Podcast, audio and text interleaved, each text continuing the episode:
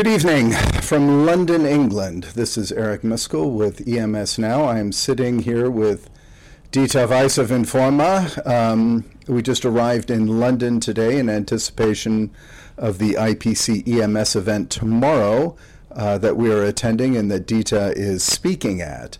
Um, and so to celebrate this occasion, we're each enjoying a gin tonic. So um, good for us.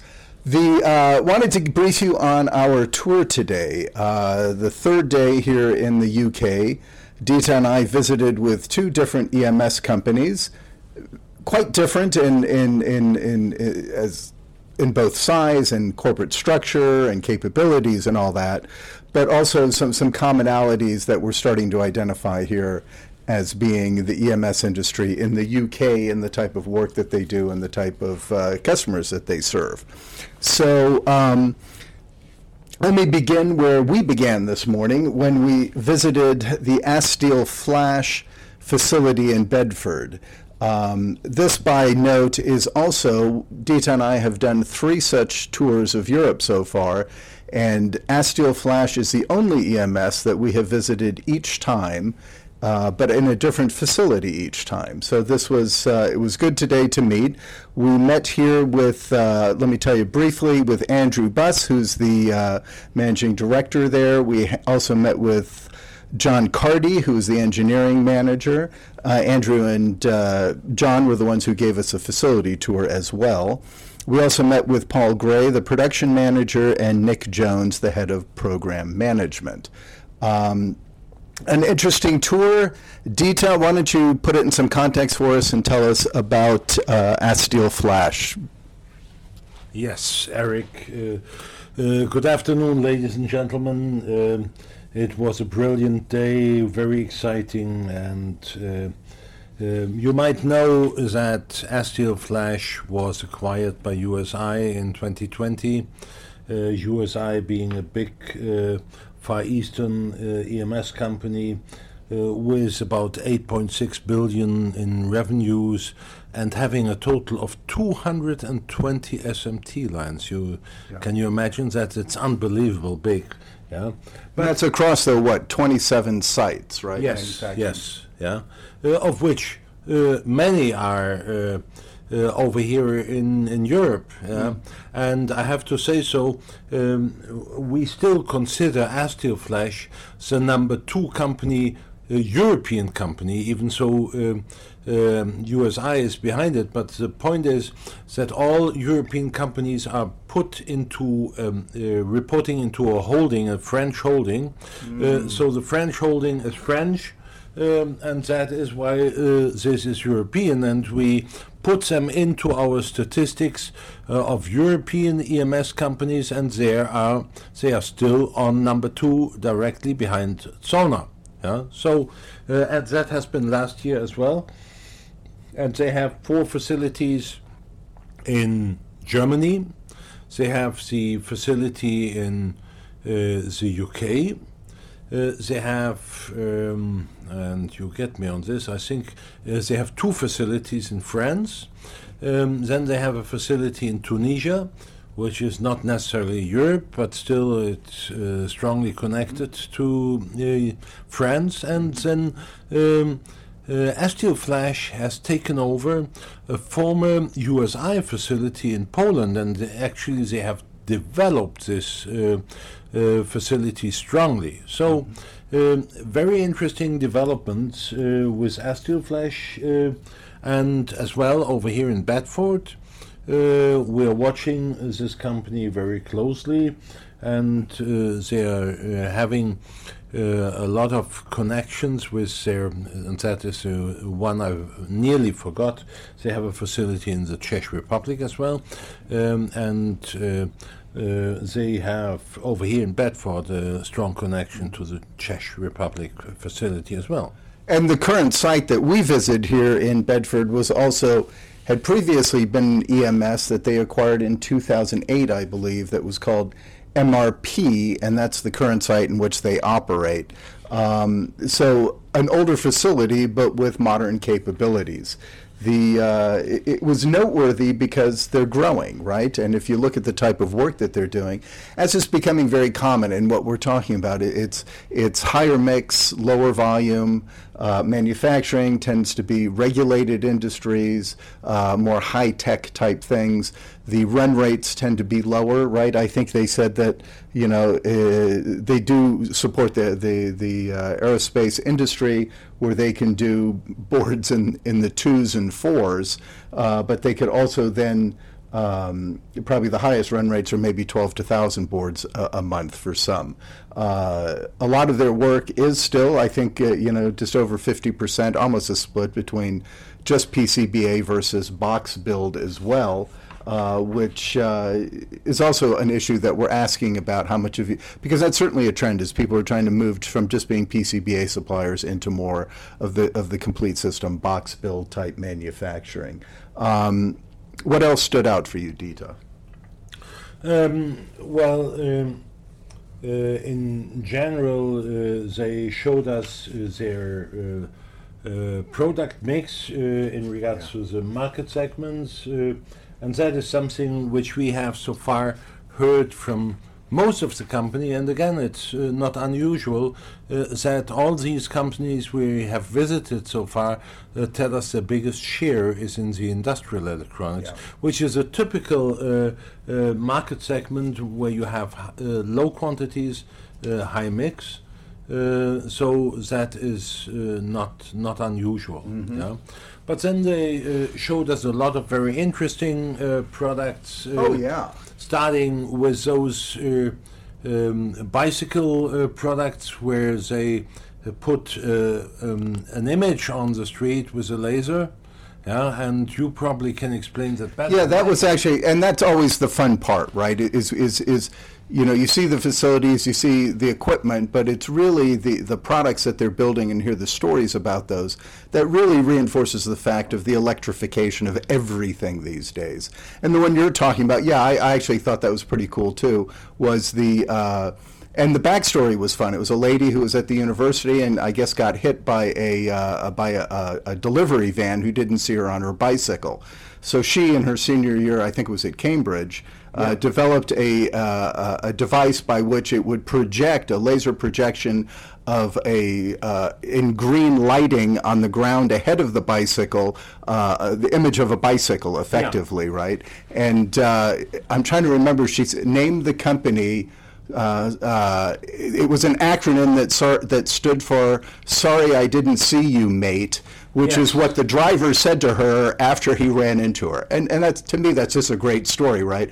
This is somebody who, who had an experience, saw a need in the, you know, for, for a product, and was in a position to fill it, and I think it's a great story. And then they uh, they've developed other products now, and they're working with her. She started her own company and is doing these things. They also were doing things, you know, uh, I, we can't be we can't name customer names, but we can talk kind of industry sectors there.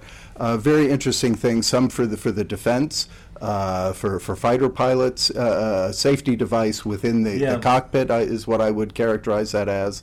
Um, what else did and well, the, the tracking? see, to me, it was very important uh, and interesting. Um, the question is always. Uh, how do you get to new customers? Uh, yeah. We've had this discussion with other companies where um, investors come and they uh, think uh, EMS is a commodity product, which is yeah. Uh, totally wrong. Um, it uh, can take easily up to two years to develop a new uh, customer. Uh, so it's not that easy. now, uh, Flash clearly said we are definitely, and he was not, by the way, not the only one who mentions that. We are looking at uh, universities, at startup yes. companies uh, with uh, good and brilliant ideas, and we support them. Mm. And we want to have our foot in those companies and help them develop those products and bring them to the market. Yeah. and once that is done, for sure, the companies, the new companies, the startup will stick mm-hmm. to the supplier who helped them uh, grow bigger. So um, uh, that is a, a, message to all product managers. Mm-hmm. Go to the universities, uh, look at uh, uh, the uh, know-how uh, capacity that is there and uh, try to find uh, new startups uh, which Yeah. you can support uh, and uh, bring them into the industry. Yeah. And just to reflect, you know, that's what has occurred in the Silicon Valley up around Stanford and Palo Alto up there, right? Yeah. There's a lot that comes out of Stanford product wise, a lot of smart people uh, around MIT and Boston out there too, right? They have, and, and you see electronic clusters in those areas as well, which are well served. Listen, they're, they don't, don't all come to market.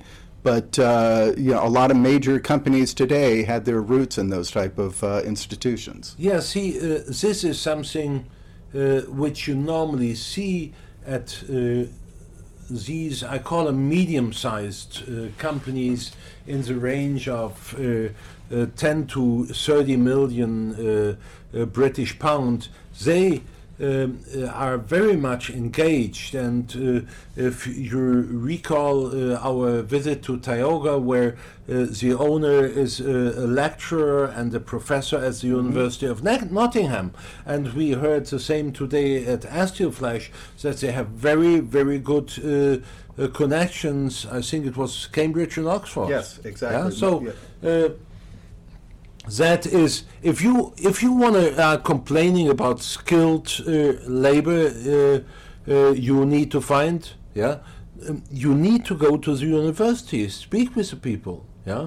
Um, uh, try to to motivate them to uh, have a look into your factory and uh, we're going to talk about that later in the afternoon visit as well, where we saw that. Yeah, and so when I would say let's wrap up Asteel Flash and move on, but I'd say Asteel Flash is, Flash is, is different in that they're part of a, a much larger global uh, in, uh, uh, business uh, with uh, um, USI being their, their owner and being within that. Um, they certainly are distinctive in that, but they also get the benefit of trying to leverage all those other capabilities, and they gain some benefit from a, a, a material purchasing perspective and, and sourcing through the, the larger entity, certainly. This particular facility is also looking to hire more. They are on a, on a growth trajectory. Both companies today were forecasting uh, had having good years and uh, have strong order books with uh, with forecasted growth ahead in their pipeline. Yeah. Well, Asteel Flash growth in 2022 was totally in line with um, the growth projections we have derived from our uh, IPC In4ma annual survey this year, uh, which uh, indicated that on average uh, the industry uh, in 2022 grew by uh, 15.5 to 16 percent. Okay, excellent.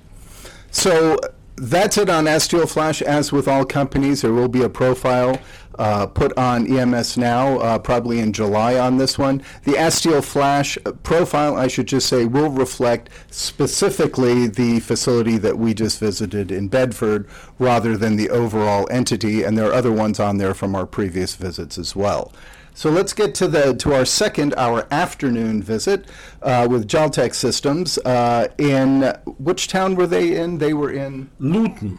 Luton. That's right. Uh, we're in Luton, England, uh, and we visited there. Uh, we had a very, it was a good uh, meeting, very uh, energetic meeting. We met with uh, Stephen Pittum, who is the uh, managing director there and has been with the company for, gosh, almost since its inception. I think he's been there 24 years. Um, we had uh, Thomas Aird, who's the commercial manager, was with us. Simon Wallington, who is the new CFO, who just joined them here uh, this year, and then uh, Stephen Blythe, who's the business manager. And it was the two Stevens, uh, Pittum and Blythe, who gave us the tour as well when we did the facility tour. So uh, Dieter, uh, here's a company that was founded originally in 1988. They really speak to kind of 2015 is when they really refocused a, a lot of efforts uh, on the EMS and really getting better established and uh, and driving their business within EMS.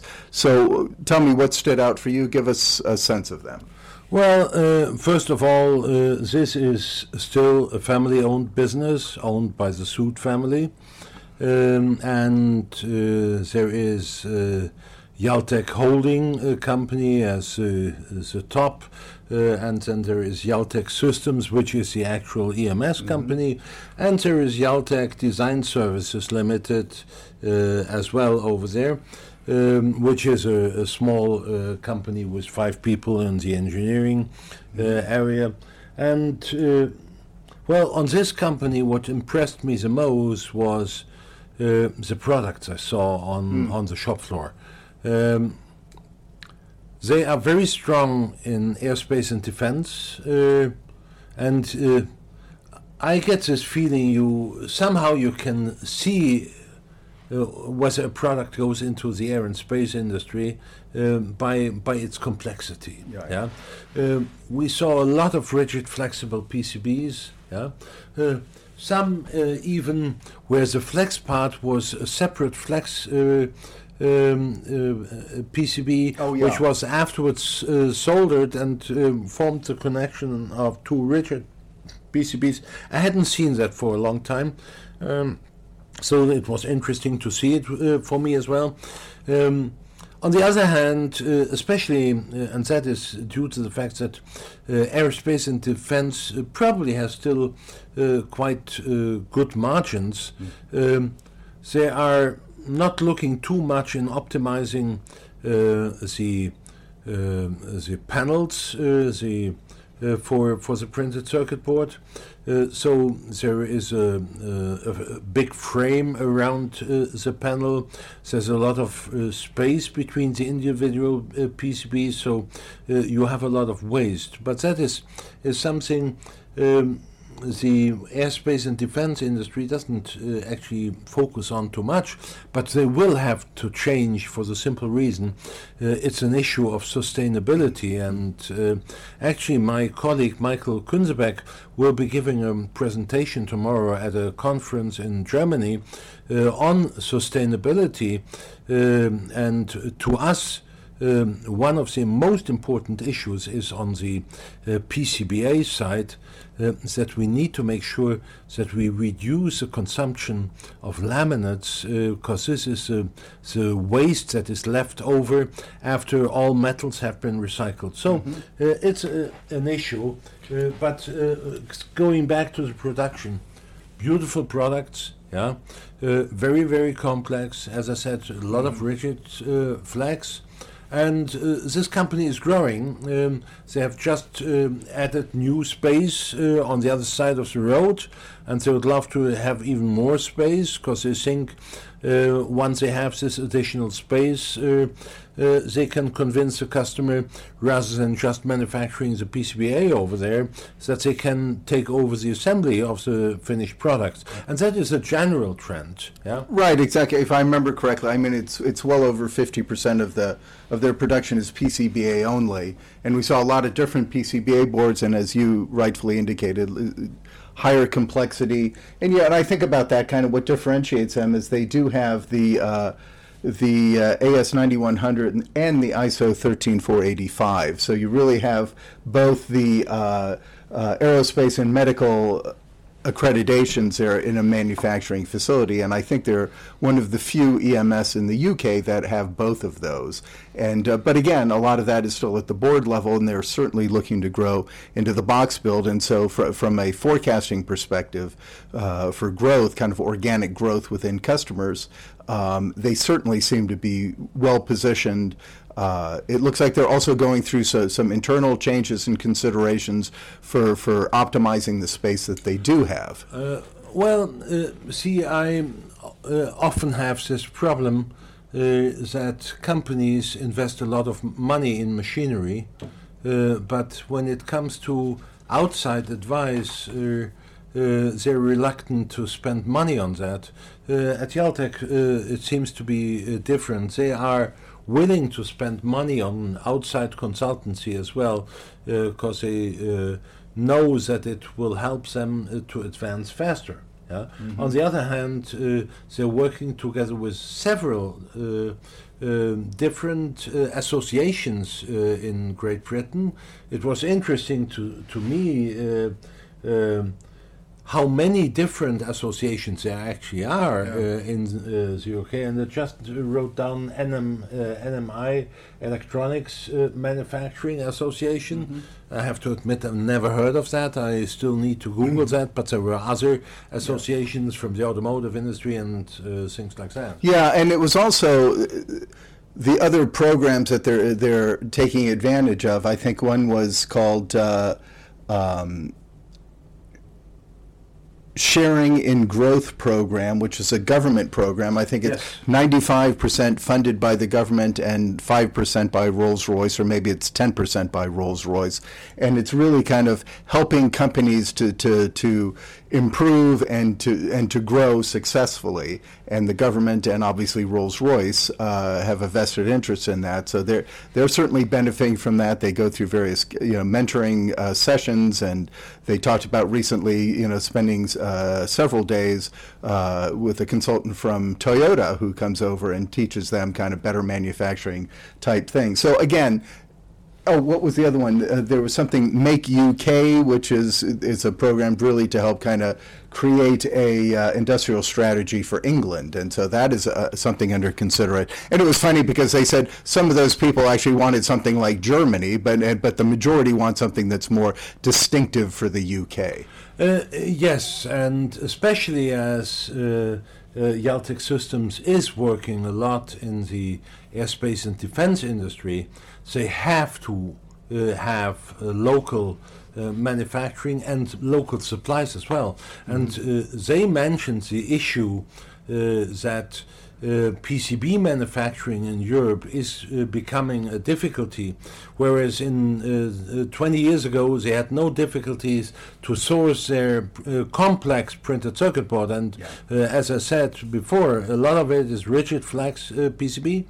They are not allowed to source any of those uh, PCBs in the Far East. Yeah, uh, despite the fact whether it's questionable whether they can uh, supply those complex boards. yeah, and uh, they have difficulties to finding uh, sufficient uh, different uh, PCB manufacturers in the UK, and it's um, uh, definitely a subject uh, tomorrow at the IPC EMS uh, seminar over here in London. Um, and uh, I know uh, that Steve Pittam and Stephen Blythe uh, gonna attend this uh, uh, seminar as well, and I really appreciate that um, people uh, give this seminar a lot of attention. In actual fact, uh, uh, we gonna have double the attendance this year than we had last year on the first event. Yeah, and tomorrow night after the event, we can do a podcast and talk a little bit more about what happened there. But let's bring it back to Jaltek. I would say uh, overall impression that it's a company to watch. They're going through. They have a lot of lot of things favoring them. I think that if we saw their the, the, the logos of their customer roster customer roster. Uh, we don't share that uh, on this, but it is a very impressive list. As with most of the companies too, Uh, the other ones we yes. visited, they mostly are dealing with the, the UK based uh, front for these global brands in some cases, and a lot of them are there. I think they have uh, very sticky relationships that they develop, and that really has to do with a quality that they're able to deliver on, but also the type of manufacturing. These aren't high volume type things. They really become the trusted manufacturing partner of their OEM uh, clients. Well, um, uh, let's tackle one uh, final subject over here, which not everybody uh, might like, uh, which is uh, the Brexit. Um, uh, Mm-hmm. It's funny because I think just about every company has referred to the 51 versus 49, right? Oh, yes. And they, they say I was I was in the 51 or I was in the 49, right? The 49 are the ones who voted to you know not to do Brexit. Yeah, exactly. And uh, um, nearly everybody was uh, complaining about the a lot of bureaucracy in regards to paperwork to exporting.